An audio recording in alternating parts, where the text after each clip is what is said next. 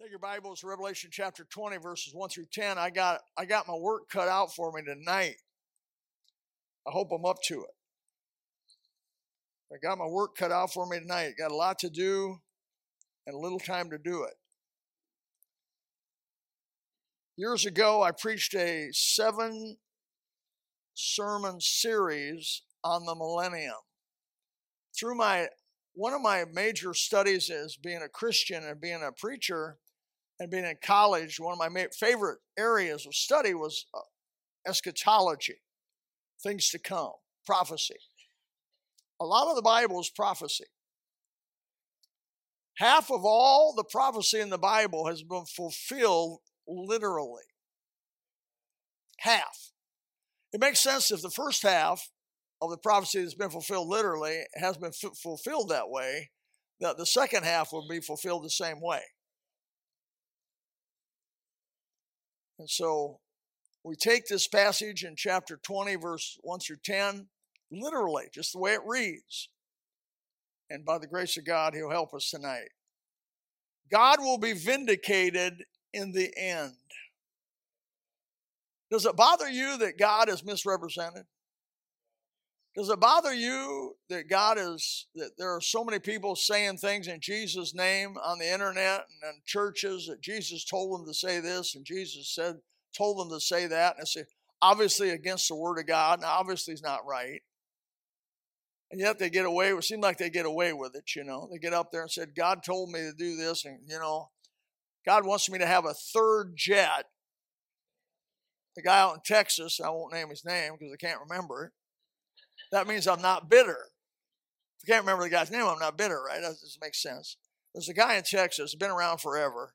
He's a false prophet. He has two Learjets, and he had a, he said they weren't big enough. He had to buy a third one.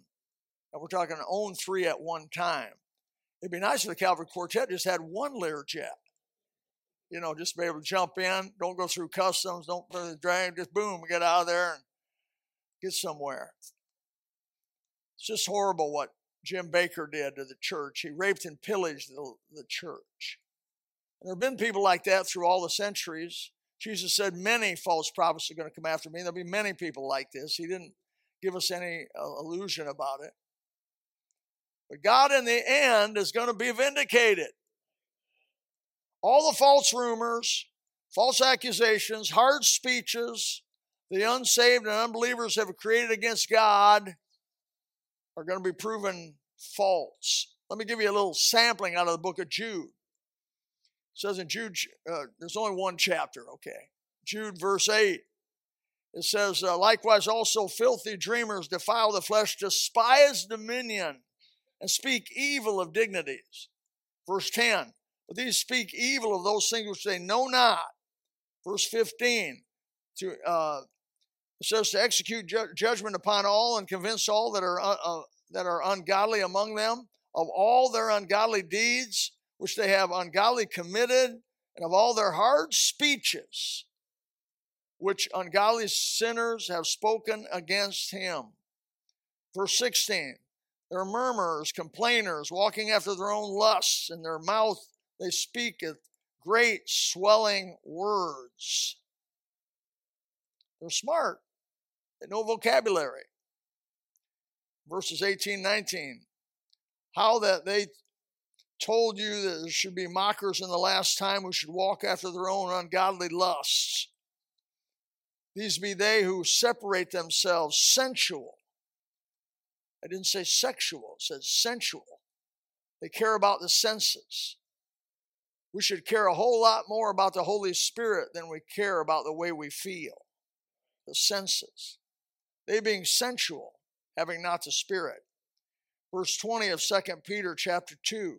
But chiefly them that walk after the flesh, lust, uncleanness, despise government. Presumptuous are they, self willed. They're not afraid to speak evil of dignities. Again, that's second time. 2 Peter chapter 2, verse 12. But these as natural brute beasts, what you saw over with Hamas was, was of men getting worse than beasts, made to be taken and destroyed, speak evil of the things that they understand not, and shall utterly perish in their own corruption. Verse 18 and 19 of 2 Peter chapter 2. When they speak great swelling words of vanity, they allure through the lust of the flesh and through much wantonness those that are clean escape from them who live in error. On and on it goes. On and on. God is going to be vindicated. After the seven years of the tribulation period, where the people that are saved during the tribulation period, and there will be, people wonder, are there going to be anybody saved in the tribulation period? They're, they're going to be saved. So many people are going to be saved in the tribulation period that they're without number as the sand of the sea. That's what the Bible says. Going to be hundreds of thousands, millions, millions, I can safely say that, be born from above in the tribulation period. But they're going to be driven. They're going to be murdered. They're going to be beheaded. They're going to be shamed. They're going to be scorned. They're going to be mocked. They're going to be laughed at. They're going to be uh, persecuted. But God will vindicate them in the end. For a season, it will look like God's forsaken the righteous in the tribulation period. It'll look like evil's winning as the beast rises up with his false prophet, doing miracles, deceiving the people. It looks like evil has triumphed and there is no God.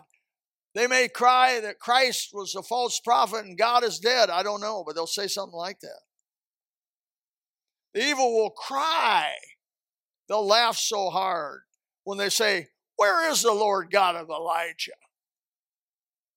Where are all the promises of the Bible now? Where's God now? They'll quote scripture about God watching over his people as they behead them and laugh.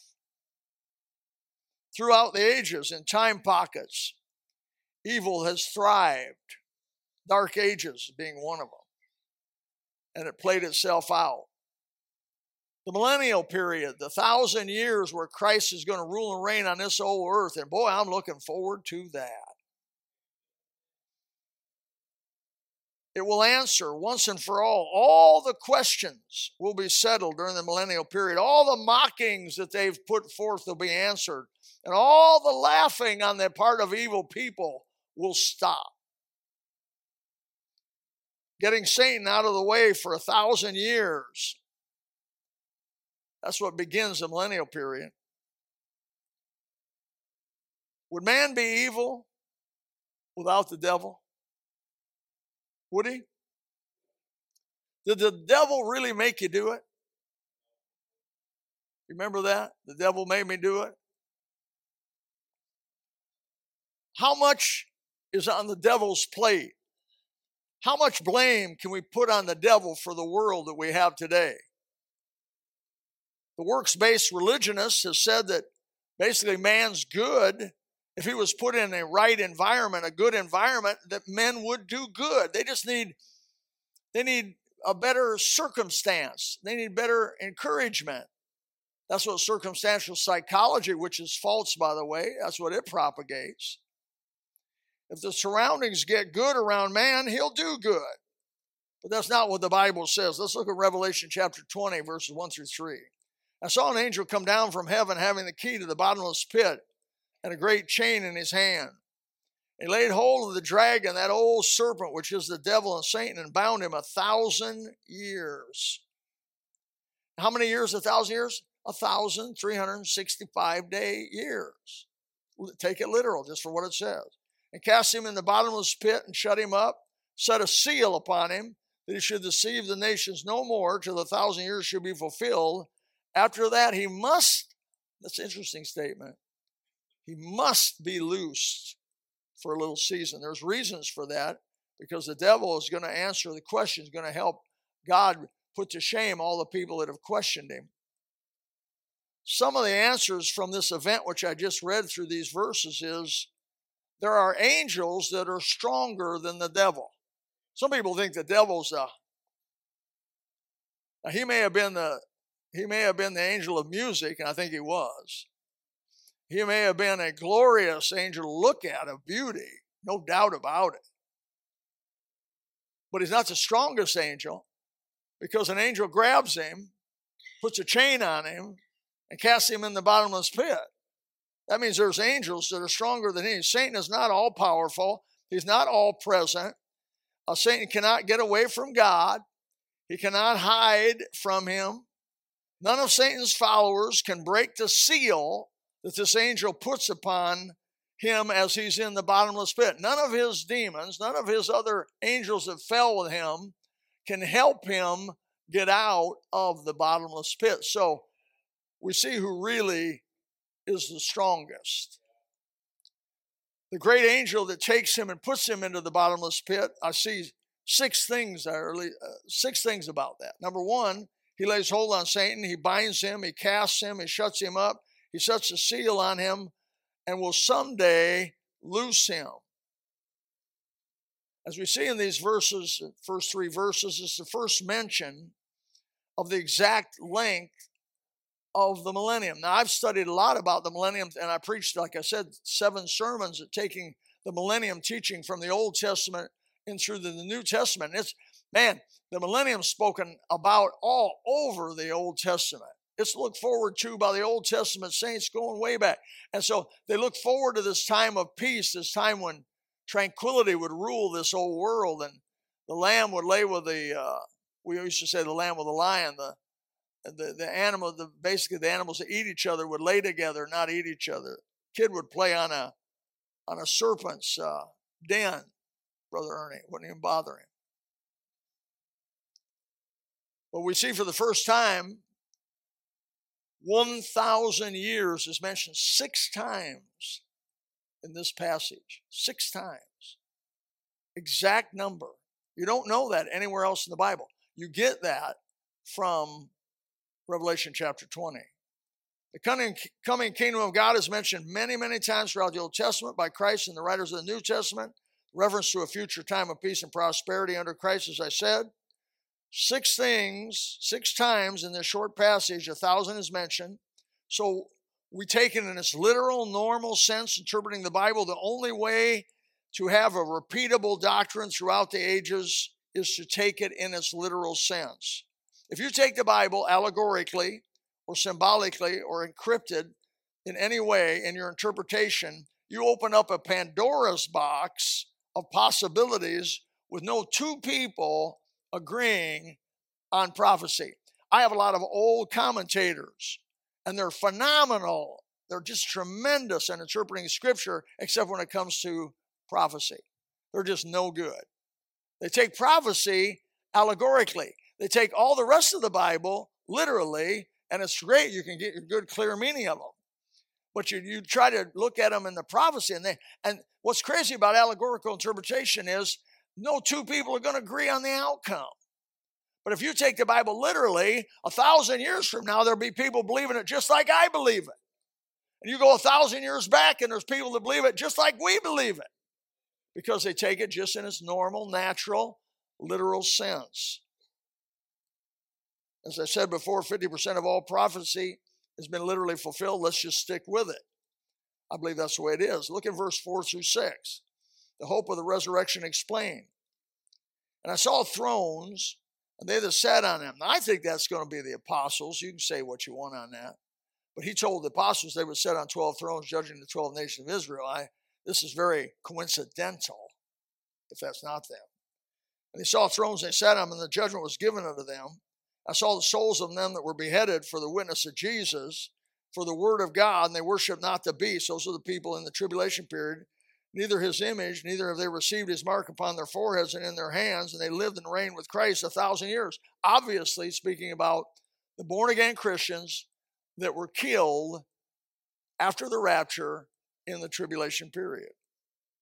He said, The rest of the dead live not again until the thousand years were finished. This is the first resurrection. Blessed and holy is he that hath part in the first resurrection, and such the second death hath no power but they shall be priests of God and of Christ and shall reign with him a thousand years. what can we learn from these verses 4 through 6? Well, we see the resurrection of the tribulation saints in verse 4 there.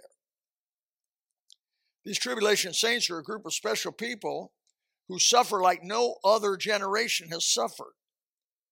Uh, at the and finally coming to the end of the tribulation with and they get a special reward if you look in chapter 7, verse 14 through 17, let me read about him. It says, I said unto him, Sir, thou knowest. And he said unto me, uh, these are they which came out of great tribulation and hath washed their robes and made them white in the blood of the Lamb.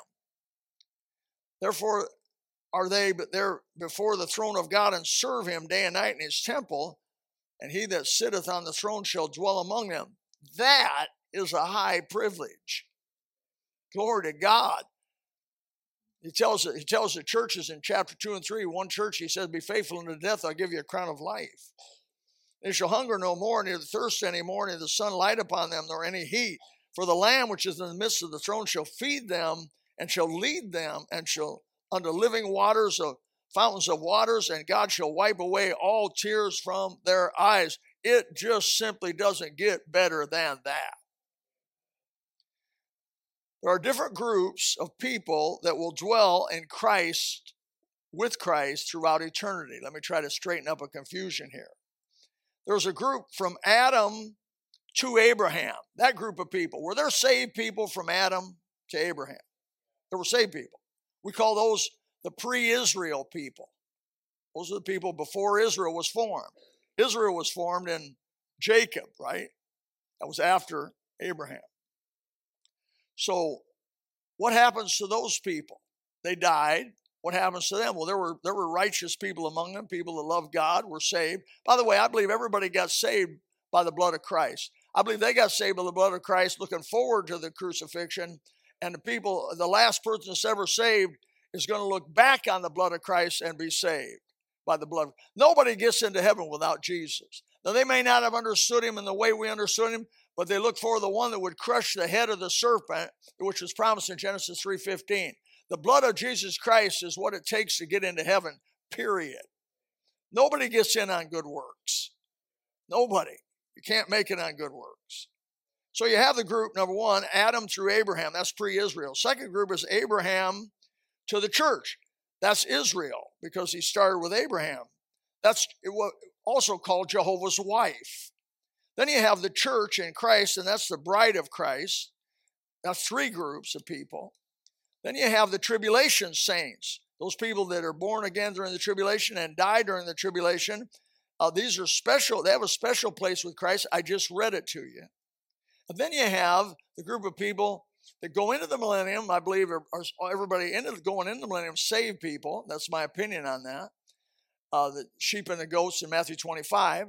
But they're going to birth people, and there's going to be a lot of birthing going on in, in the millennial period. There's going to be people that are birthed in the millennial period, and those people need to get saved. And some of them will be saved, but not all of them will be saved, as we found out, or we will find out down the road here. So this makes up all the believers in Christ from creation to the last believer, the last person saved. From that last person to the first, I, personally, my opinion is Adam and Eve were saved. I think Adam and Eve got saved. I think they, they, they were considered that group. And so you got Adam and Eve. Those are going to be five specific groups I find in scriptures They're going to be with Christ in heaven. And the Bible talks about them reigning with Christ. It talks about them being priests of Christ, enjoying the fruits of the Lord Jesus Christ and what he did for us. So let me give you, a, to help you maybe understand this a little better, Walvoord wrote a tremendous book on the book of Revelation, page 297. Here, let me read what he says. The tribulation saints are also declared to reign with Christ a thousand years. This has troubled some who have considered the church as properly reigning with Christ, which implies the saints of other ages will be subject to the will be subject to the kingdom. It should be evident from this passage that others will share places of prominent rule with the church as the body of Christ in the millennium kingdom, as revealed in verse 6. He says, in, I'm going to give you a little bit more of his insight on page 299 of that same book. He said, If the church is afforded the special place of being the bride of Christ and reigning in this scene, in this sense, I should say, other resurrected people will also reign and enjoy privileges and rewards. They will apparently not only share in the political aspects of the kingdom, but also in the religious life. For they are declared to be priests of God and of Christ, a designation of a privileged rank similar to that which the church enjoys in this present age under Christ as our high priest. Does that make sense to you? So let's look at let's look at verse five and six, the subject of the first resurrection. The rest of the dead live not again until the thousand years were finished. This is the first resurrection. Very misunderstood here. Blessed and holy is he that hath part in the first resurrection. On such the second death hath no power, but they shall be priests of God and of Christ, and shall reign with him a thousand years. It is clear that the first resurrection cannot be a reference to order or to sequence. It's not first meaning first, second, third, fourth, fifth. The first is a kind of resurrection. Can you get that in your head? It's not one, two, three, four, five. The first resurrection. If you aren't part of the first resurrection, you're not going to be part of heaven.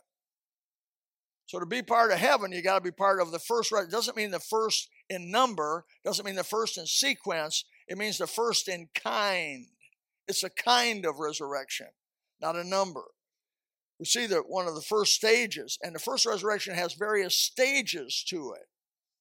There's going to be more than one resurrection. It's going to be a resurrection, and I'll show you what it is in a minute here. Matthew 27 52 says, And the graves were opened, Jesus had been crucified, and uh, and resurrected. And the graves were opened, and many bodies of the saints who slept arose and came out of the graves after his resurrection and went into the holy city and appeared unto many. Who were these people that were resurrected at the resurrection of Jesus Christ? Some believe this was a resurrection and emptying of the, of the paradise side of Hades. I hope I'm not too complicated for you. But everybody that died before the resurrection of Christ went to a place called Hades, which had two sides paradise and, of course, the side of suffering. There was a great gulf of fixed. We know that from Luke 16 from the rich man and Lazarus. We get a real insight into that whole place, a real description of the place. He was suffering, he was thirsty, he wanted he wanted Lazarus to dip his finger in some water and give him a little bit of water. He, would, he said, Please go back and help my brothers. He knew his brothers weren't there somehow. He knew that they hadn't died yet. Uh, he knew that they were going to go there if they didn't get right with God, didn't get saved. And so he still cared about souls. That's interesting. He saw far off Lazarus and the, uh, he saw the rich man and Lazarus together there, which was a, a poor man that died on his property. Uh, and he, and he and they were on they were in in, in not in suffering they were in comfort and being comforted and so there that there was a paradise side everybody that was saved i believe from adam all the way to, to that point before the resurrection of christ were on the paradise side of hades they died and went and wait awaiting their judgment and then there were those who went to the hell side of hades which again are being held there awaiting their judgment Nobody's been judged yet. The church has not been judged yet. The saints of God have not been judged yet. That's at the judgment seat of Christ. That has not happened yet. And the wicked have not been judged yet.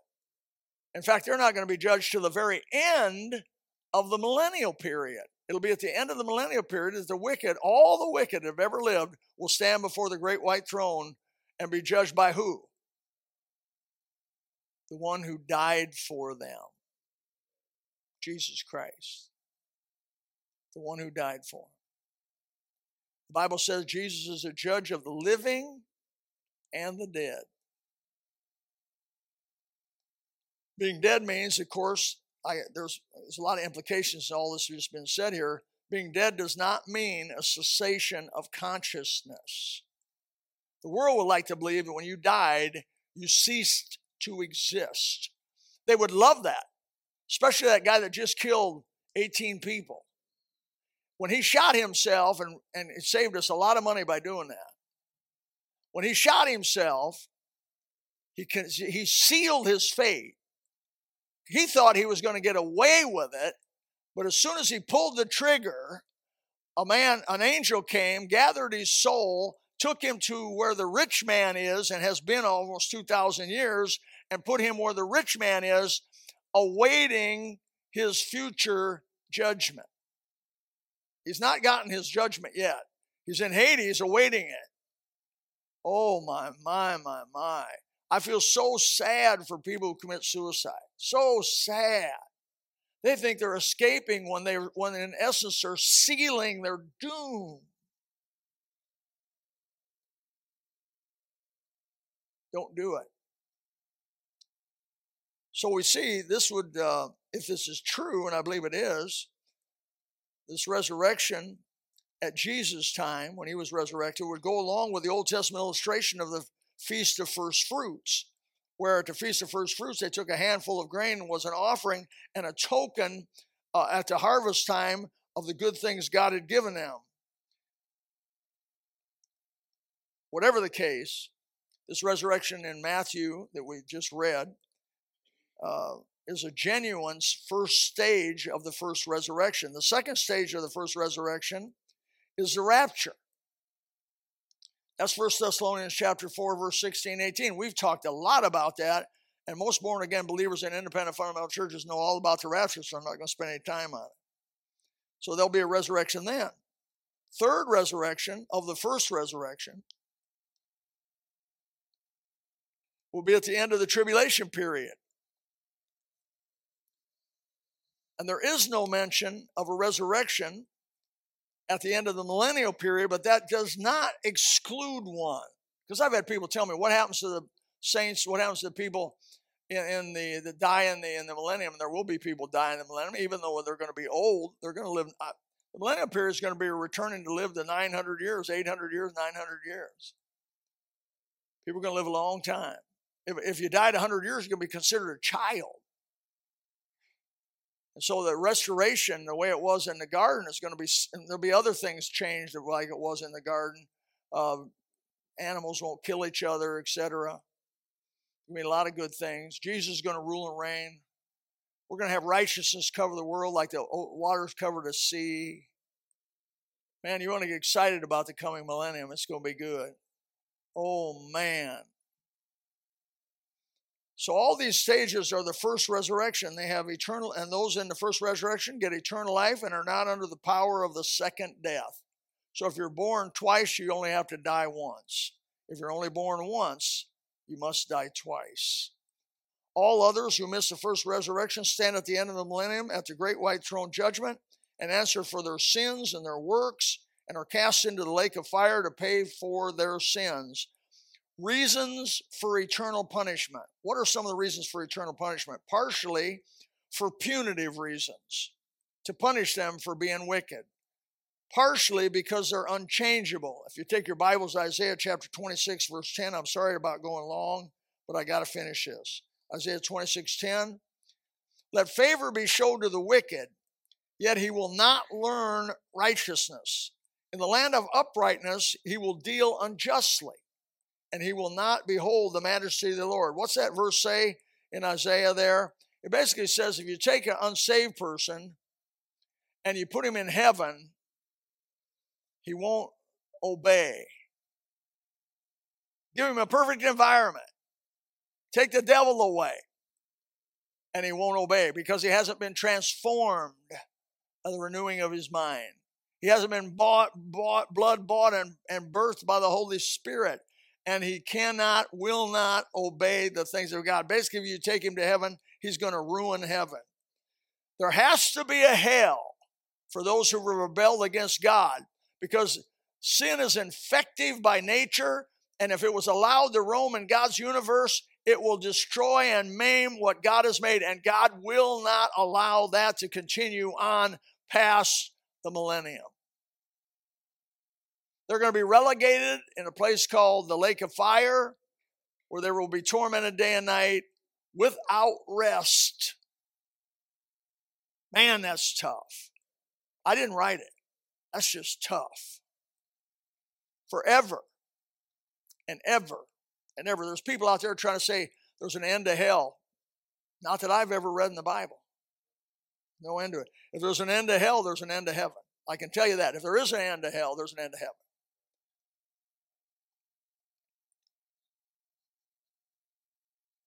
Understanding the nature of God and his desire that none should perish, but that all should come to repentance, will help us here.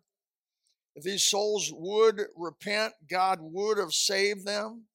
But because they did not, shows in essence they would not, under any circumstances, turn to Christ.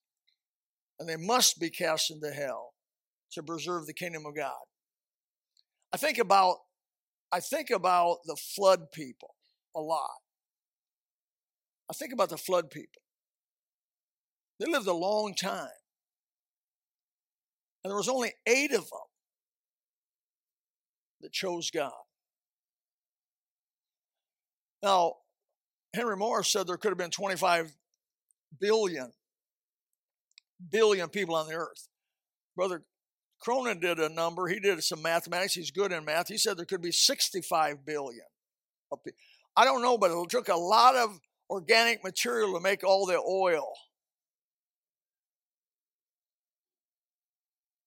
Because God buried that generation two miles down. Actually, 14,000 feet where a lot of the oil was found. Buried them.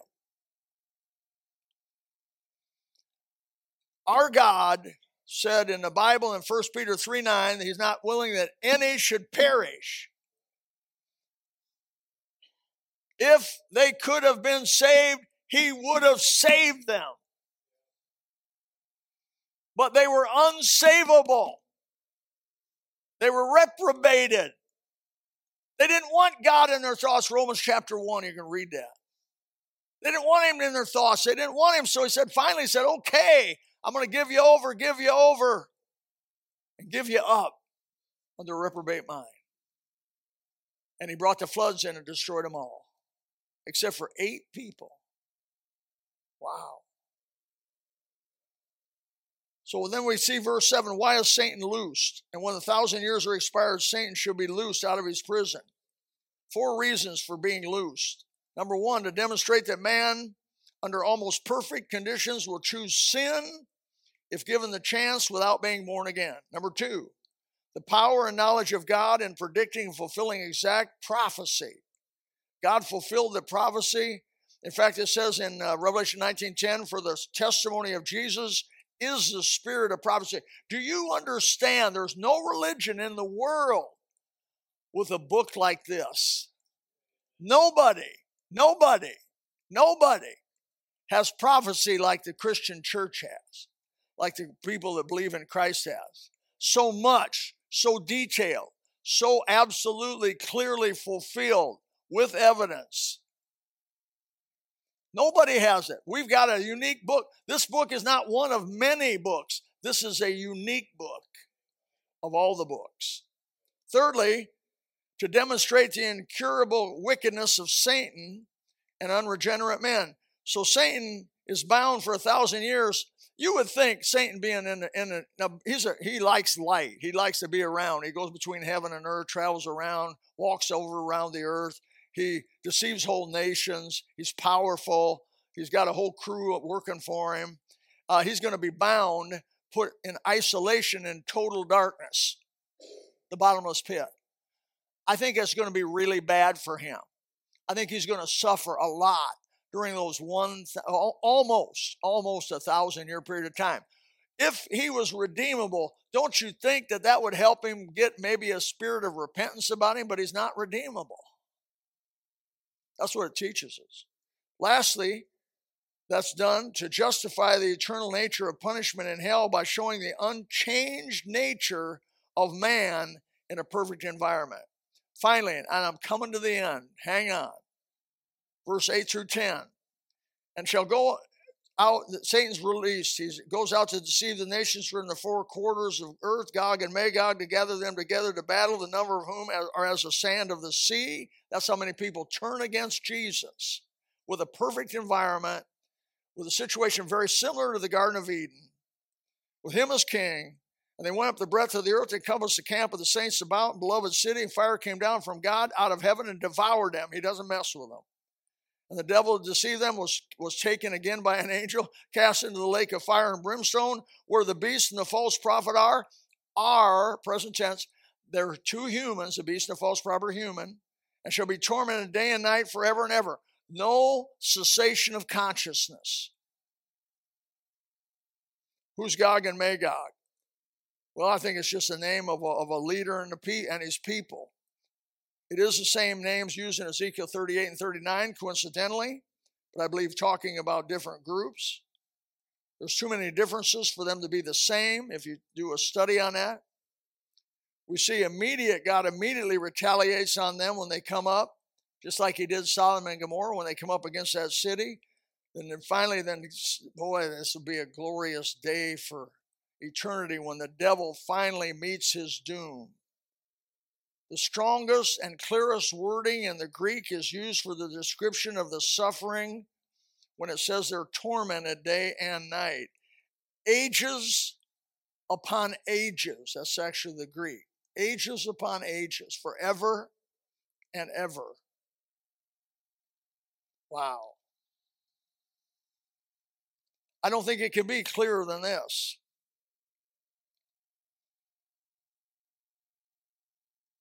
Our God is a consuming fire.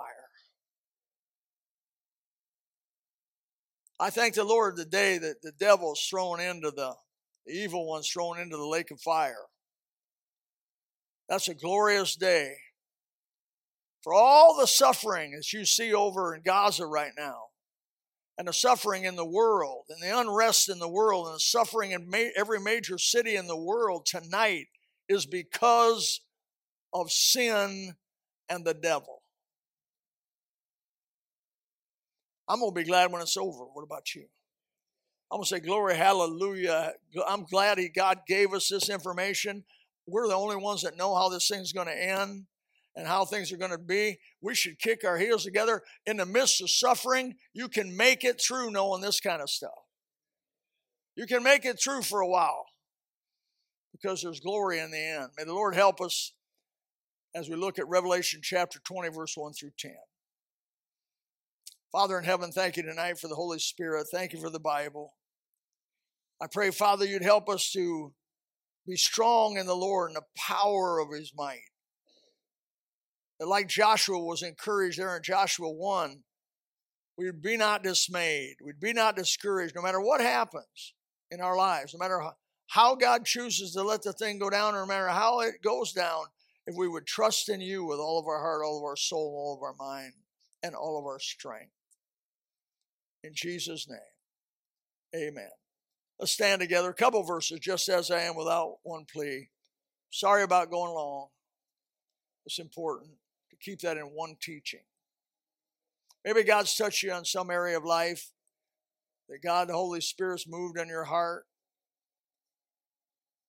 Well, we're here for you. We'd love to pray with you. If you don't know Christ your Savior, we'd love to tell you how to be saved. Watching by internet, watching by Facebook, wherever you're at, you can get saved right in your room, right where you're at. If you'll confess with your mouth the Lord Jesus, believe in thine heart that God hath raised him from the dead, thou shalt be saved. I go to people's houses, so going door to door sometimes, and they, they speak Spanish, and I don't speak the language. They don't speak English. And I'll say, Jesus Cristo. And I'll do this right here Jesus Cristo. And, and it's instinctively, it's amazing to me. Spanish people go, Jesus Cristo. I got him in my heart. I got him in my heart. I hope it's so. Do you have Jesus Cristo? You have Jesus Christ in your heart tonight? You know what? May the Lord help you. You come. If you would like to know more about the Lord Jesus Christ, you may contact us at the church website, gospelbaptistchurch.com, or you can go to Facebook and type in Gospel Baptist Church, Bonita Springs, Florida.